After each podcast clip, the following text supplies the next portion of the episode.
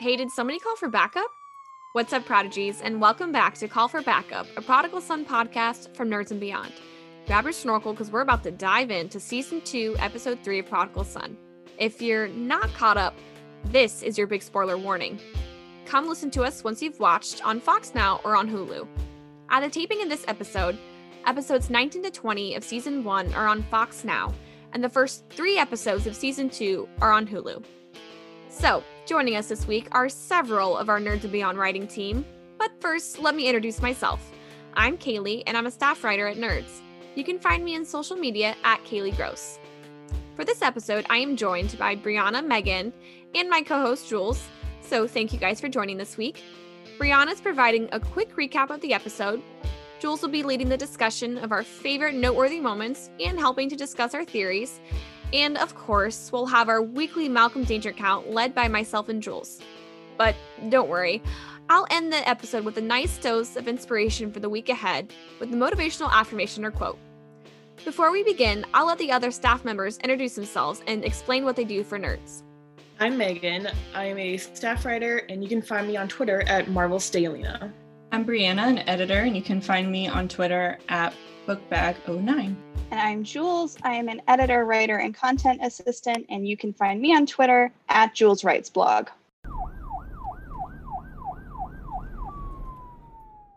All right, before we discuss the events of this week's episode, let's give a brief refresher on what happened. This week on Prodigal Son, we headed back to Malcolm's alma mater, Remington Academy, where we finally learn a little more about Malcolm's past. He's unwilling to go, but the high profile murder of the headmaster happens, so he has to. To crack the case, Malcolm must profile some seriously cutthroat kids while revisiting a whole lot of childhood trauma. Meanwhile, at Claremont, Martin is desperate to escape, but at what cost? In the end, this trip down memory lane ends with Malcolm catching the killer teen and Martin being one step closer to Exodus. From Edrisa in a wetsuit to Malcolm literally setting fire to his old high school, there's a lot of ground to cover. To read a more in depth summary of what went down on this week's episode, make sure to check out our recap on nerdsandbeyond.com.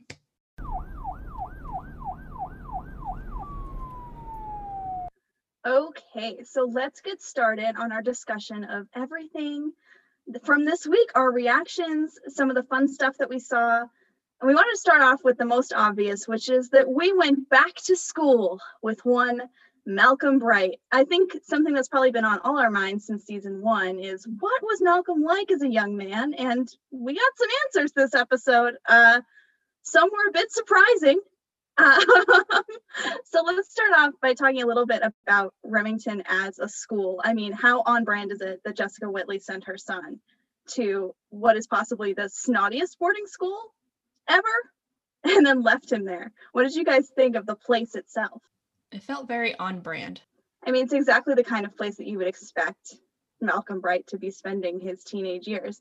I thought it was interesting to kind of see Jessica a little bit in her natural habitat as well, because she's, you know, on the board and we see the way she interacts with everybody. It's a little bit different than we're used to seeing her. But of course, the coolest part was actually seeing the flashbacks of Malcolm in school, which was kind of amazing. Um, it was fun to see Tom Payne play a younger version of Malcolm um, with all the hair and wardrobe changes that, that entails. What did you guys think when we were starting to see the flashbacks?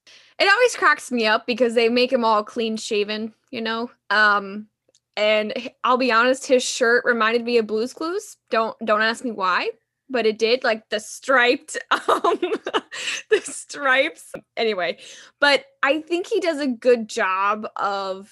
He almost like changes his mannerisms too to show that he's mm. younger and I really admire that. I think from an acting standpoint, I think that it's a great choice.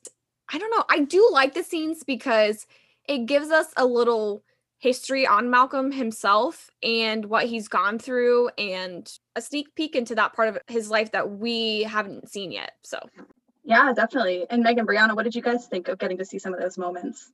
Like Kaylee said, it was nice being able to like see this part of him because we haven't really seen like that that preppy side of Malcolm before and just seeing the origin of like some of his background and how he really was in school and why he wanted to go to Remington in the first place was really interesting to to see.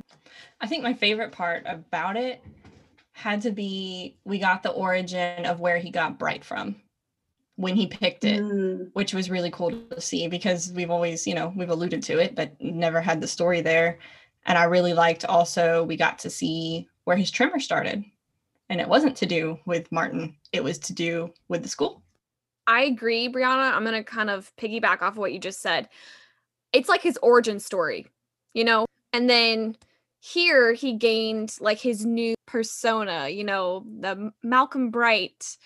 And he's not, you know, his new persona is not the son of a serial killer. He's trying to like become his own person. And I think that's something else I really admire about him that he's just trying his best to have a normal life and to not be attached to the Whitly family the best way that he can. But um we saw how that played out. So we'll talk about that. later.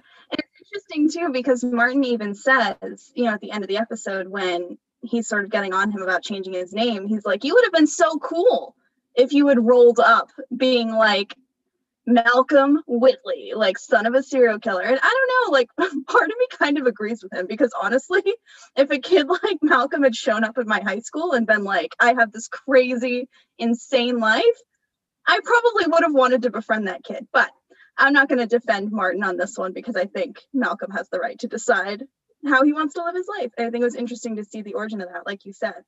And of course, we do see that immediately upon somebody figuring out who he really is, uh, we have a really, really claustrophobic scene um, of Malcolm getting bullied by Nikki and locked in a closet for an entire three days. I don't know about you guys, but I don't love small spaces, and that was that was that was intense. What did you think, Kaylee? I like even just thinking about it like puts tears in my eyes because I cannot imagine it just and it was heartbreaking. And Tom Payne killed this scene absolutely 100% hands down just the goat like for real. Just- I, I think I put myself in his shoes and that's why it makes me feel things like it makes me feel emotional because can you imagine being in a closet for 3 days no food, no water, can't go to the restroom. Like that's things I think about and it just it breaks my heart and I'm surprised that he turned out as well as he did with all of his childhood trauma. I'm to be honest. He could have he could have turned out much worse, much worse. Um and had other um effects as well from everything in his life. So I'm yeah, it it got to me, but what do you guys think? I mean, I think that scene was so impactful too because it's also one of the few times that he sort of was himself. I mean, in that moment, somebody figured out who he was and they made a choice. You know, in that moment, he- could have had this reckoning where nobody cared that he was Malcolm Whitly, you know, but they did. And so that kind of set him up for the rest of his life, being like, clearly, it's a problem that I'm a Whitly and this is something that I really need to hide. It's also sadistic to do that even as a high school bully like that kid i want to find out whatever ended up happening to him because that that is some serial killer behavior to lock somebody in a closet for an entire weekend. And then the other thing that we should probably discuss is did jessica know what what had happened here? Because she was supposed they were supposed to literally be getting in the car and going on a trip together. I see kaylee frantically nodding her head with something to add. I mean, he even said, Yeah, my mom's got a car waiting for us to go to the Hamptons. Was she not concerned? Wasn't she that like on the board? Um, a phone call. Hey, my son is not here. I'm I'm waiting for him. Did she wait outside for three days? What what is this? Like, how do you not know your son is missing? Like, I know he's older, like he's he would be in high school this time, but he didn't call her to be like, "Hey, I'm not going to be in the Hamptons this weekend." I'm I'm gonna agree with you because I can think about when I was his age, like my mom would have lost her mind if it had gone more than like four hours past the end of school on a weekend and she hadn't heard from me. So I don't understand how she just didn't and even if she wasn't in the car, say she sent the car for him. Okay, he just didn't turn up to the house at the Hamptons. You don't call to check and see where your son is. If he went to the other house, did he stay with a friend? I also want to know where Vijay fits in all of this. So was he pre Remington? I need to know these things. I mean, I guess that's the question too. Is like, if was Jessica and Malcolm's relationship strained at the time? Because we had that joke in season one where she kind of says like, "Oh, he was a really sulky teenager. Like, you know, oh, it's like living with Malcolm, like in the late '90s or whatever." Like, do you think maybe they just weren't really talking to each other all that much, and so when he didn't turn up for this planned trip, she was just kind of like, "Oh, he's sulking and avoiding me," and I guess that's just how it is. Yeah. Well, but my thing is the car was waiting for him. So why didn't the driver be like, "Hey, even if she wasn't in the car with him to like take him to the Hamptons, hey, um, Mrs. Whitly, your son did not show up to the car. Should I should I uh should I have a search party for him? And she's was Malcolm lying? Was Malcolm lying about having the trip Ooh. to try to get the kid to leave him alone? I didn't like someone will care if I'm not where I'm supposed to be. So like you should not lock me in a closet and leave me alone for three days. I thought honestly he was gonna push him in the locker, but then when earlier when he was talking to Dani and he had his hand tremor and he was looking at the closet, I was like, okay, something bad happened here. And then that leads to probably, I don't know about you guys, but the most shocking moment of the episode, in my opinion, which is where we thought for a moment that Malcolm Bright was a teen murderer because he takes Nikki's inhaler, empties it, and then the kid has an asthma attack and almost dies um, in front of him. I mean, what were you guys thinking? Like, I, I, I was I was glued to the screen thinking that he had killed this kid. I was shooketh, okay, because my mouth was open the whole time. I gasped like I had never taken in any air in my whole life. I was shocked because I thought he was gonna confess to Endicott's murder and be like, "Yeah, I killed somebody," and I was like, "Malcolm, no, like keep it a secret. That's the whole point because he was gonna cause more problems for himself." But I'm uh, relieved that he did not um commit murder. So honestly, this maybe I'm just a bad person, but I think he kind of deserved it. Not to die, but to to feel how Malcolm felt. But that's just me. I really like the drama of the way they played it out. Like it wasn't nothing he said was a lie technically. He has sort of killed someone. And then we find out later that the kid actually lives. But the whole time it was happening, I was like, "Oh my god, how this doesn't match up with like the Malcolm that we know because he fights so hard to not be that person." And then you think, okay, I had the brief moment of like, did he have an Ainsley moment? where he just like disassociated real hard. But then I think he hit the guy in the chest knowing he would cause an asthma attack, hitting him right there square in the chest like that. So I feel like it was all intentional. And then he chickened out at the last minute and saved the kid. So I also was really, really shocked the first time I watched that scene. But at the same time, I was like, no, he he would not do this. And that's throughout the, the scene when he was talking about it, I was like, wait, he really did kill this kid and when it, when he revealed that he actually got someone to to help him and that he lived i was like what is even going on right now but just like the the fact that like this story just made louisa feel something different and i really did just like kaylee i thought that he was going to talk about endicott but when it went to the flashback, I was like, okay, something else is going to happen. It's a classic like prodigal son fake out moment where you're watching one thing, you think it's going to go one way and it goes completely the other. I also like the fact that he instantly was like, no, no, no, I need to talk about the time I almost murdered that guy in high school to get through to this girl. Like nothing else is going to get through to her except for another attempted teen murder, which begs the question how much teen murder is happening at this school that not twice in like what 15 years now we have a murderous student potentially um jules the answer to that is um too much too much uh survey says survey says too many murders yeah. at this one boarding school i kind of have to pat malcolm on the back because he thought quickly on his feet like i know what's going to get her attention and it's me kind of reliving this but it's gonna end up saving his life uh, in the end. So because didn't he have to like heat up the little thingy? What is that called? Anybody know? I am not even sure, to be honest. I was so focused on the story that by the time I was kind of like Louisa in that moment, where like by the time I realized he was doing something clever in the in the box, Yeah. I was like, wait, what's Yeah. going on? I was just listening to the murder story. Exactly. Well, whatever that thing is called, if you're listening to the podcast, It's used to heat up the glue when you rebind a book, I believe. oh, I can't I oh. can't think of the name of the tool though. I'm pretty sure that's what it's for. We're learning so much on this show between exorcisms last week, bookbinding this week. Like, what will Prodigal Son teach us next week? What will they do? Everything.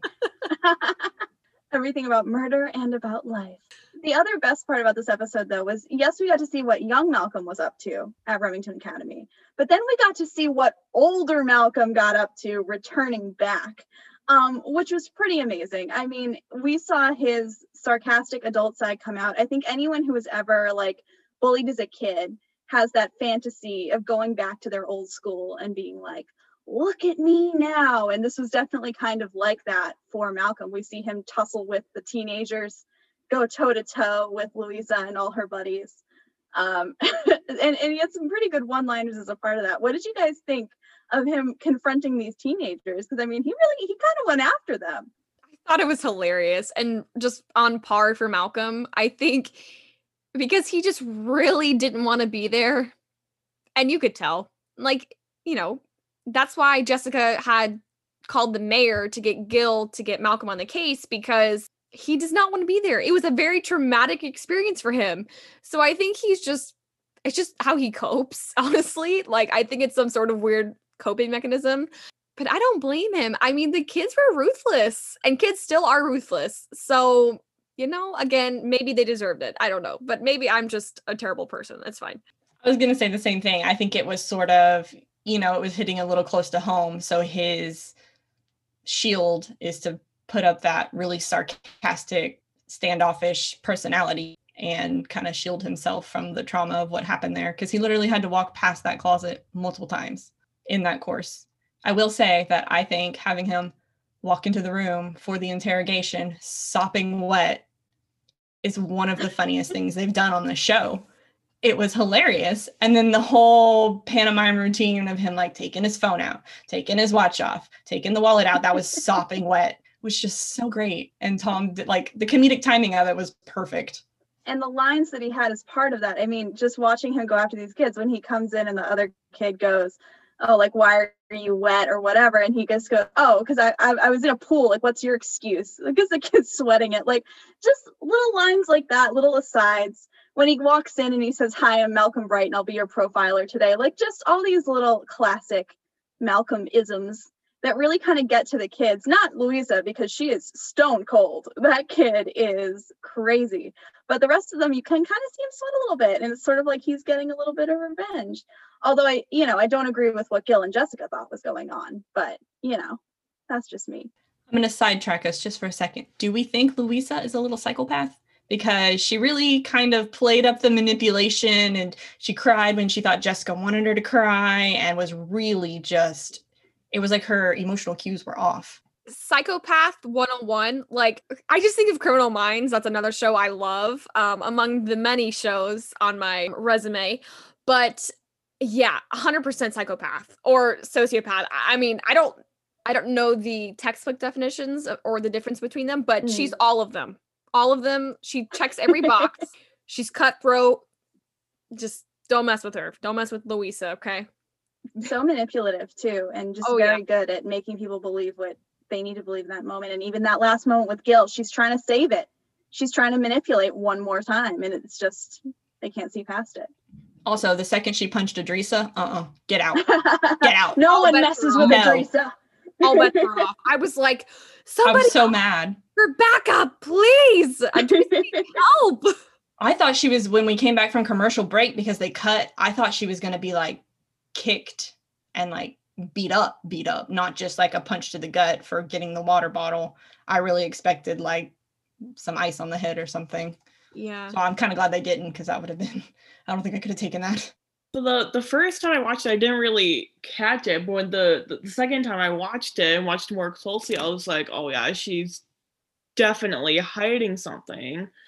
And then the and then that that twist just completely shocked me the the first time around when she was like going through why she why she did it, what her plan was, it all started to make sense that this rich girl wanted just wanted to get away from her father, wanting to be a thousand miles away, that she would literally do anything to just escape to college.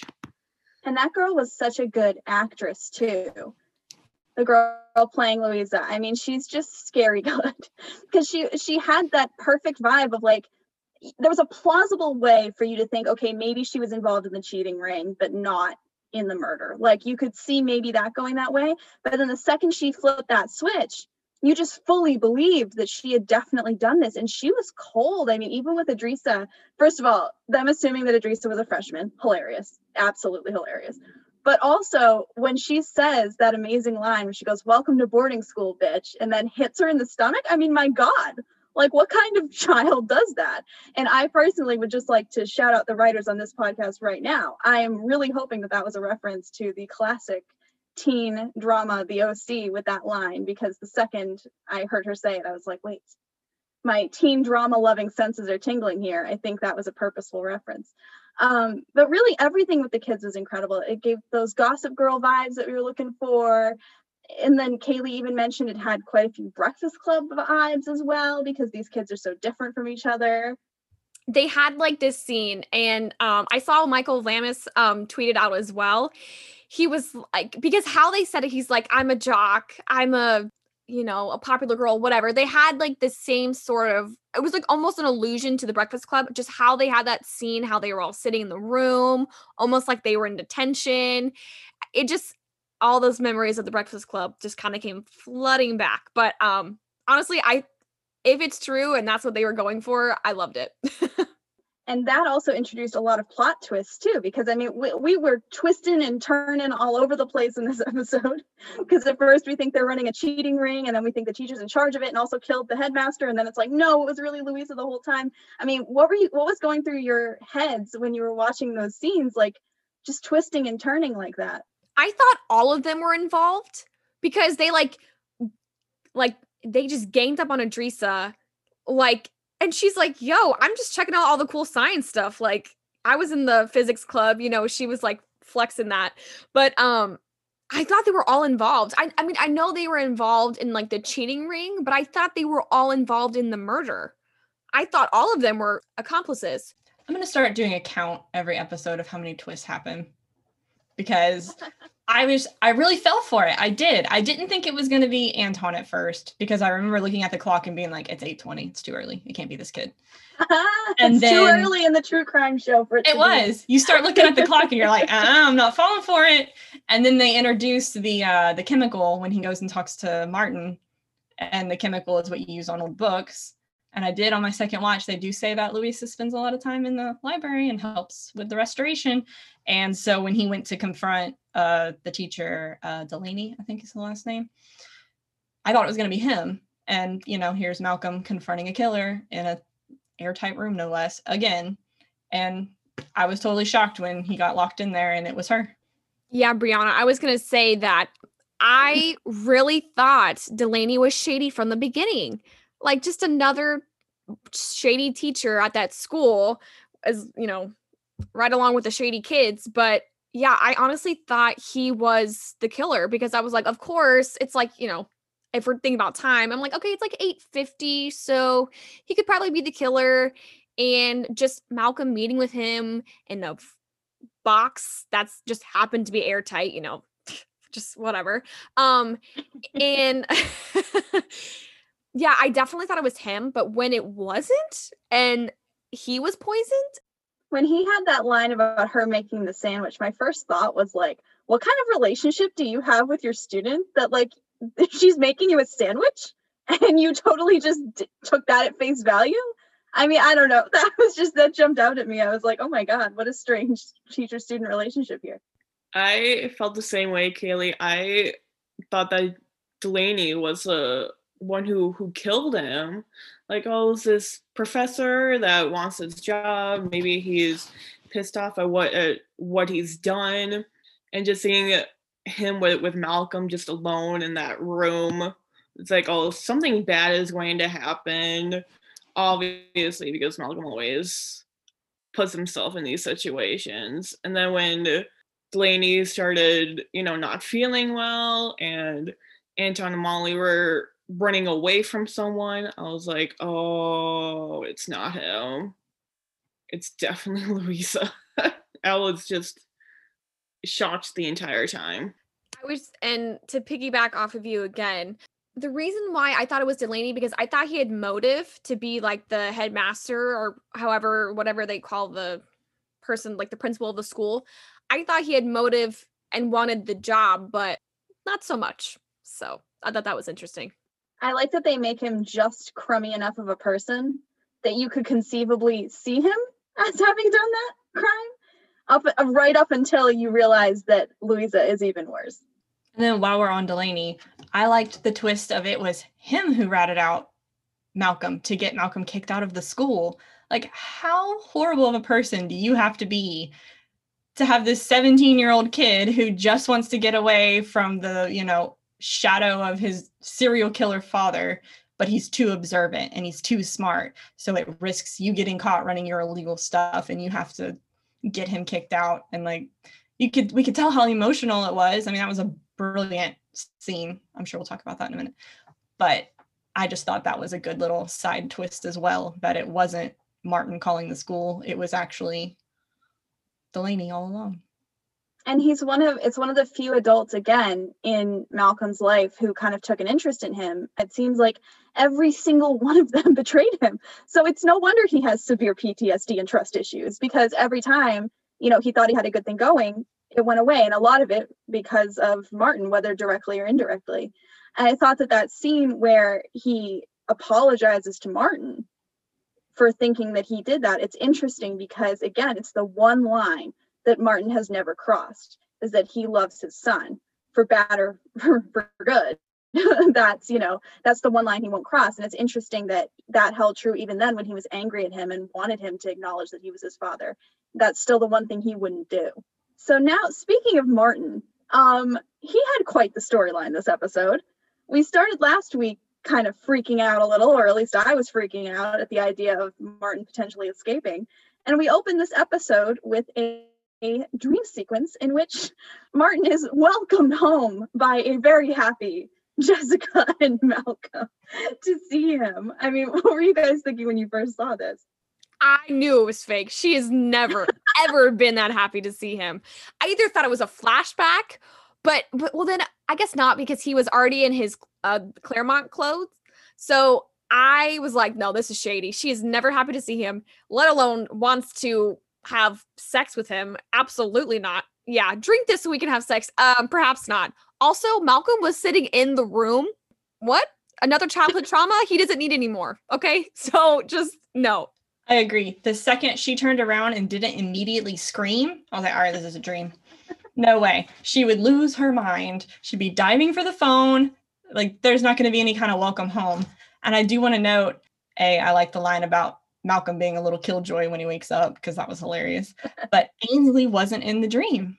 oh my god. She wasn't there. I didn't even think of that. Jessica was happy to see her. Malcolm, I mean, even subconsciously, Martin knows Malcolm would not be happy about him being out, but he was at least not, you know, screaming at him. But Ainsley was gone. I know Ainsley wasn't there. And really, she wasn't very present in the episode at all. Of our series regulars, she wasn't really there. She wasn't at all. And then JT really wasn't there either, but for happier reasons, obviously, but he also wasn't really there.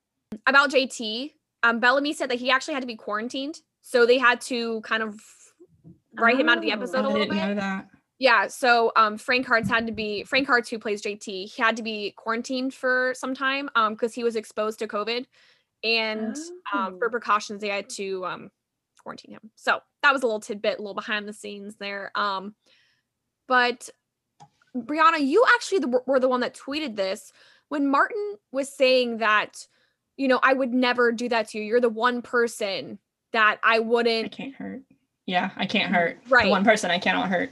Right. But um, you definitely have two children. Ainsley like off to the side. Like she's the one that like fulfilled his lifelong dream of having a, another murderer in the family.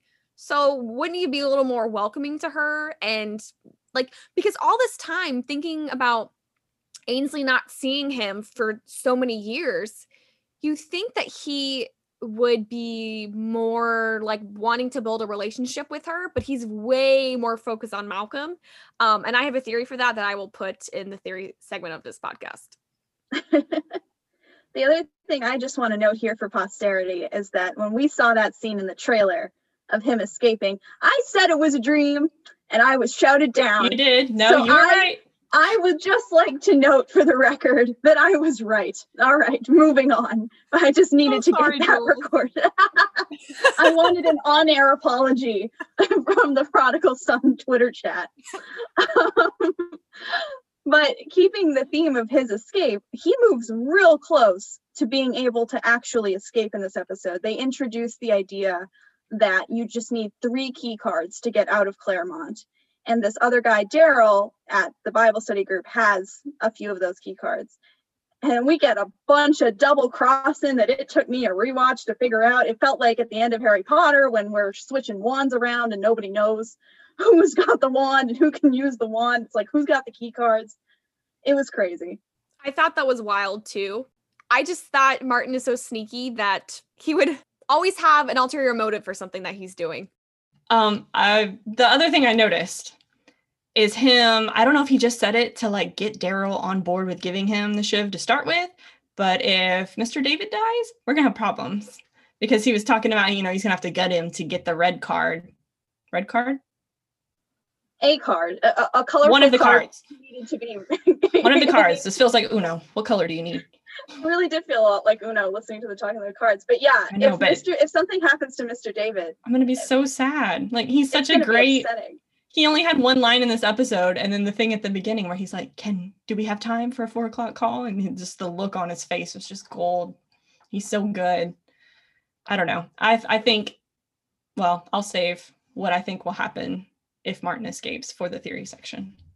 I really, really hope that he. I think he was just trying to play the tough guy. I hope with Daryl and kind of be like, see, like I'm capable of like doing this. I mean, he could he kill him? Yeah, but I, I, I don't. I hope that he's kind of his friend. I don't. I don't know. I like that relationship a lot.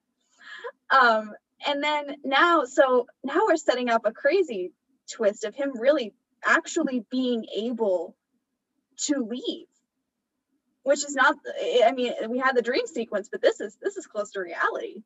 I uh, i don't know. I don't know that this bodes well for for anyone involved here.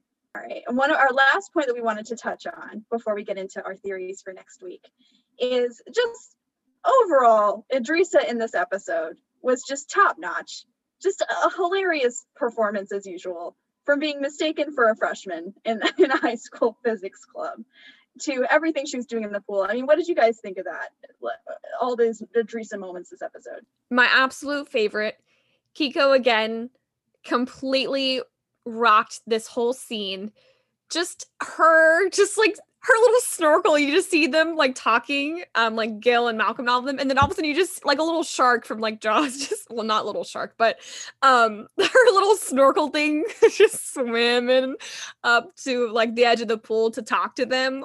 I was cracking up, and she just I just admire this so much about Keiko. She just has this perfect comedic timing with everything. And I'm maybe I'm a little envious of her, but I loved it and her her lines were just on point, amazing. Yeah, I don't know what it is about her, but she she can be on the screen for two minutes and she just completely steals the scene. I don't know if it's because she plays her so bubbly, or I mean, I think a lot of it is the intelligence we see infused in her character in such a short time. Like she's just so smart and it's so intriguing.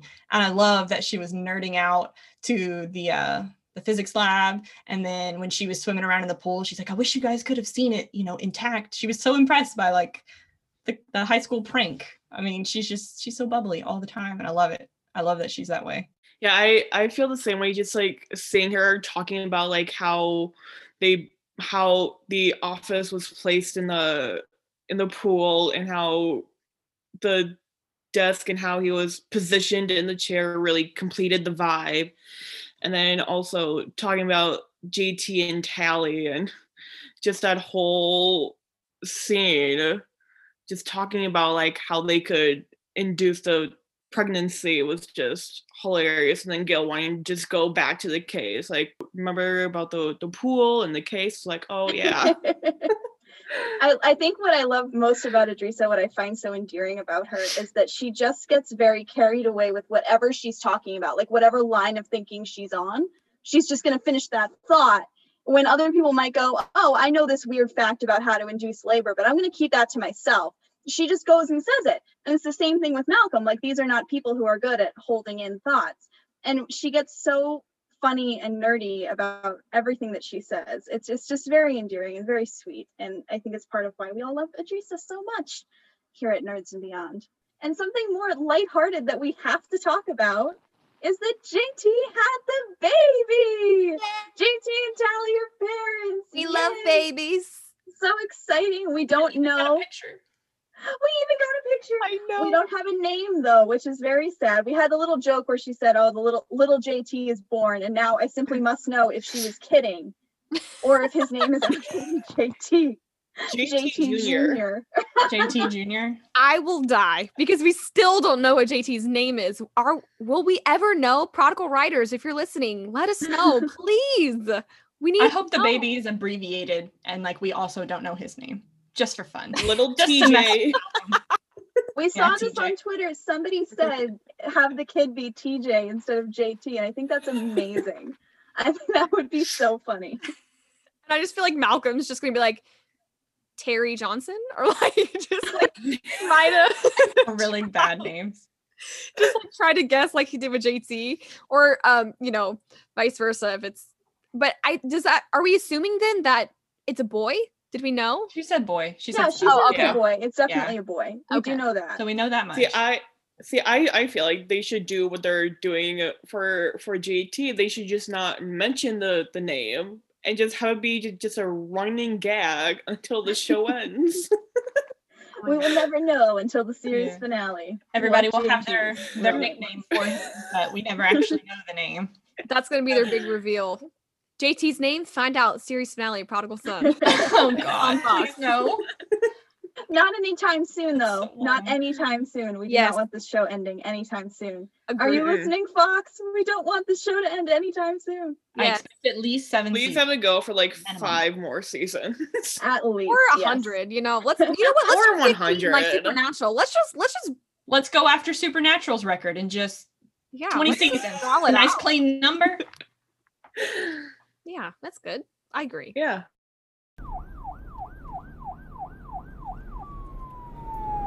All right. So knowing all of that, going over some of the plot that we went over, all the twists and the turns, what are your theories for next week and beyond here on Prodigal Son? Who wants to go first? Who has the craziest theory? Brianna's looking excited. She's got something to say.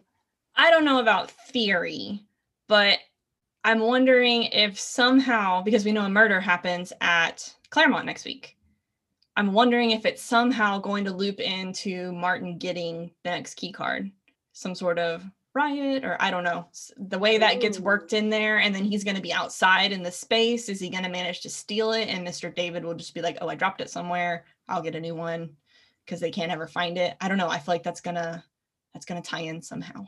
I was gonna mention something about Ainsley. What if Ainsley is not Martin's child? Which Oh, would be snap. wild. Girl, those are some wild Oh. accusations. wow. he's never like when she's on TV, he's like, "Oh, Ainsley," but like he's never been interested in her, like ever.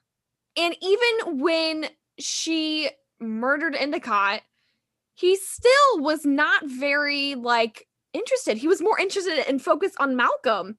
Maybe because he raised her, he's so like, "Oh, my girl." But I think it's a cop out. I'm I'm putting it right here.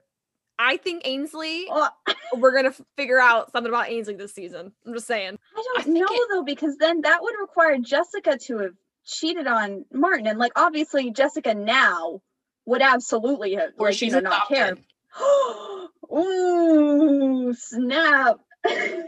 Just I'm saying. telling you.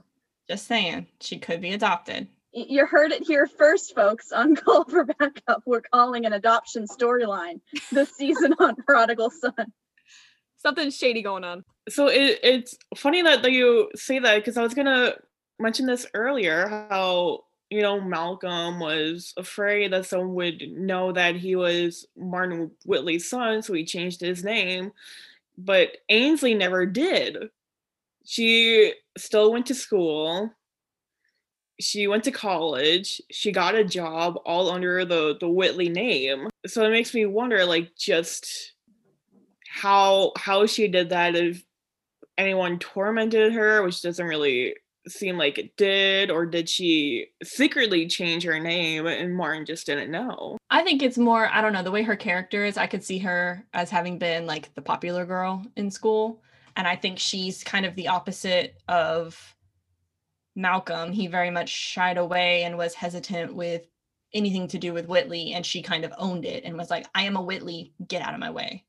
So I think we kind of see the polar opposites of how that could have gone. Because, like we were saying earlier, he could have walked in there and owned it and been the dashing son of a serial killer and the kids probably would have eaten it up but he that's not who he is which is interesting because he and ainsley were raised side by side so how come he didn't adopt a little bit of that i don't know Yeah, and I kind of wanted to mention the preview for next week's episode how Ainsley is now remembering what happened to Endicott, which I find very interesting because Malcolm had childhood trauma. We know this. That's like literally the whole show. Um which sounds so bad, but it's true. Like his father was a serial killer. He, you know, had to deal with a junkyard uh, killer, all of that kind of thing. So Malcolm in season 1 was remembering things that happened to him, right? He had kind of disassociated from those memories, right? And they were starting to come back. Did he not think that wasn't going to happen to Ainsley? Like it like usually comes back at some time, you know what I'm saying? At, eventually, um especially something traumatic like that. I feel like it's it comes back in waves and I think she's finding that out now. But I just wonder what his thought process was because it, it happened to him, so why would it not happen to Ainsley? That's just my He- thoughts. He's probably thinking of it like if we can just keep her insulated enough from this, she won't know. Or maybe even just buying some time. Because I think maybe he's hoping if she can come to terms with it like slowly, like it won't be as big a deal. But it's true. I mean, to be fair, this is also a plan that he thought of like in complete desperation in like the middle of the night when trying to dispose of a dead man's body. He wasn't really thinking through like the long-term psychological Right. ramifications of encouraging his sister to believe that she hadn't killed somebody. I mean, I don't know. I'll be interested to see next week how she handles it, what she remembers, like what brings it up for her, what makes her remember. Yeah, I agree. Because I, like I said, I think, and even Kennedy last week was saying, like, we think she's going to have another break, maybe a mental break due to her remembering everything that happened with Endicott. But I'm, like you said, Jules, I'm curious to see what actually transpired that night. If he was like, okay, Ainsley, go take a nap, go change your clothes, go take a shower. Like, I don't know what the process Go is. take a Take a quick nap. Just relax. Take a, you know, take Throw a, on some music. you just do some yoga, you know, drink some wine. That's what I need right now. How much yoga would you need to get over a murder? I feel like it would be a lot of yoga to All the get yoga. past that.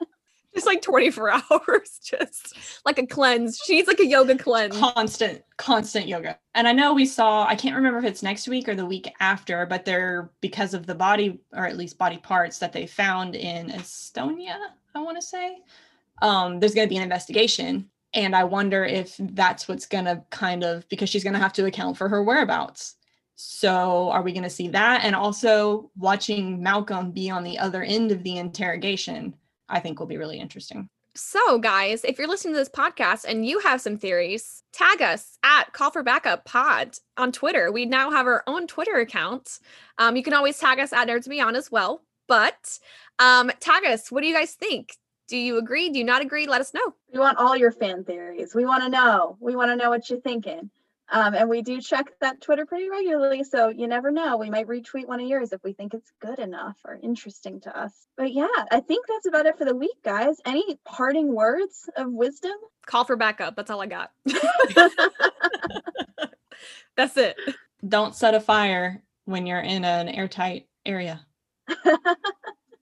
Do not be like Malcolm in any way, shape, or form. Maybe his sense of style. He He's very smart. sense of fashion. He's smart. You got to give him that. just the trauma part. We'll just let's just take that. Yeah. Cut- Take the Slice the trauma off. trauma. Right. I wonder how much Malcolm would be left if we took out the trauma. That's something to think about. Ooh, that's a question for his shrink to analyze for him Oh my god. when he goes back to talk to her.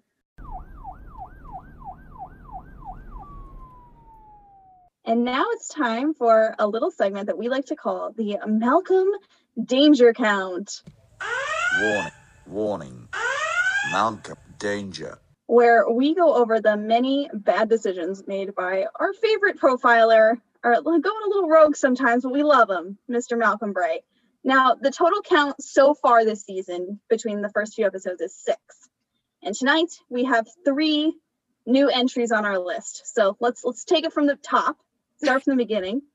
The first is when Malcolm goes to investigate the whole crime scene in the pool and just dives right in. You know? just needed a little swim, a little exercise. Just decided to just. He saw Edrisa doing it. It looked fun, you know, like he wanted Yeah. to join in. Haley pointed out that we don't actually, we didn't actually know that he could swim. We was didn't confirm that. I was so worried because the camera shot, which was very cool, by the way, had it followed him as he, you know, it went with him as he fell into the water. But then he just kind of like fell in, but didn't like try to swim at first. I mean, obviously, it looked like he could swim because he went to go get, get the book out of Didn't try to save himself at all. but I was very concerned. So we're counting that as a danger count this week because I was concerned. Can he swim or can he not swim? But now we know he can swim. And, and we've proven he can swim at least. We've gotten that if- established. He could have hit his head. Well, he, when he got in the water, you know. uh, I thought he was having some kind of episode. That's what I was worried about, that he So was having some kind of like dissociative thing and then falling in the pool. And I'm like, somebody pull him out of the pool. He's drowning. But no, Yeah. he was swimming. Still, we're counting it as a danger count because it was completely unnecessary. You don't actually need to dive into the pool. Um, our second big danger count moment is, while not technically his fault, still a moment of peril for Malcolm, which is when he is locked in the closet by Nikki I, I and left there for three days. I still can't get over it was three days. I that like I was um saying earlier, that broke my heart. But that I feel like that is a dangerous situation. Mm. But did he not have his phone with him? I don't remember. This is 2005, Kaylee. Well, th- they still had phones, even Like, if it's a flip phone. Maybe he didn't. Maybe he didn't have a phone. We didn't establish if he had a cell phone. Remember, this is ancient history now. But I wonder who got him. So who came and got him out? These are the questions we need to know. Yeah, I, I mean, in my head, I think maybe it was like, maybe it was like a janitor or something on like the Monday morning, or maybe it was Oh, Nikki freaking out because he was like, "Oh crap, I left this boy in here and he's gonna die." I don't know. I don't know. I don't know if Nikki cared enough because he came back was like, "Oh, how was your weekend?" Like, all right, douchebag. Like the Like, sociopath fine. that he is. Yeah, He him and Louisa back. would get along just dandy. I have to say. clearly. I mean, there was we talked about this a little bit earlier, but how did his mother not know that I he know. was there? I can't. I mean, just there's a lot of danger there, but I think the most crazy one is that Jessica had no idea. And then our last danger count, which was a complete, completely his fault. The first Oh, two, absolutely. little iffy, little iffy. We'll say maybe outside forces led him to doing something. This Right. one was fully on him.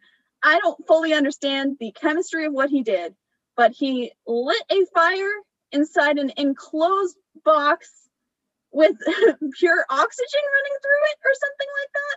That the goal was to set off the smoke alarms and let him out. But what? Yeah. Well, I think because it would set an alarm, like it would, you know what I'm saying? It would hmm. alert people to where he was and that there was a fire that people needed to come to him. So that, I guess that was sort of him calling for backup, but But he's burning his oxygen. He had limited quantities of oxygen. We talked about it. We talked about how claustrophobic he was. so was the do you remember like after he lit the fire and then like that substance fell on him was that like what you would spray out of a fire extinguisher? I think so. I Oh. think that's what we were gathering. I'm sure Because people are had, like, a screaming through their on. headphones right now. I'm trying to think. I don't know the science of how fire is. I know oxygen is is involved. Heat, We are not science experts. We are nerds, but Right. there's a big difference. I need Dr. Tim to help me out here.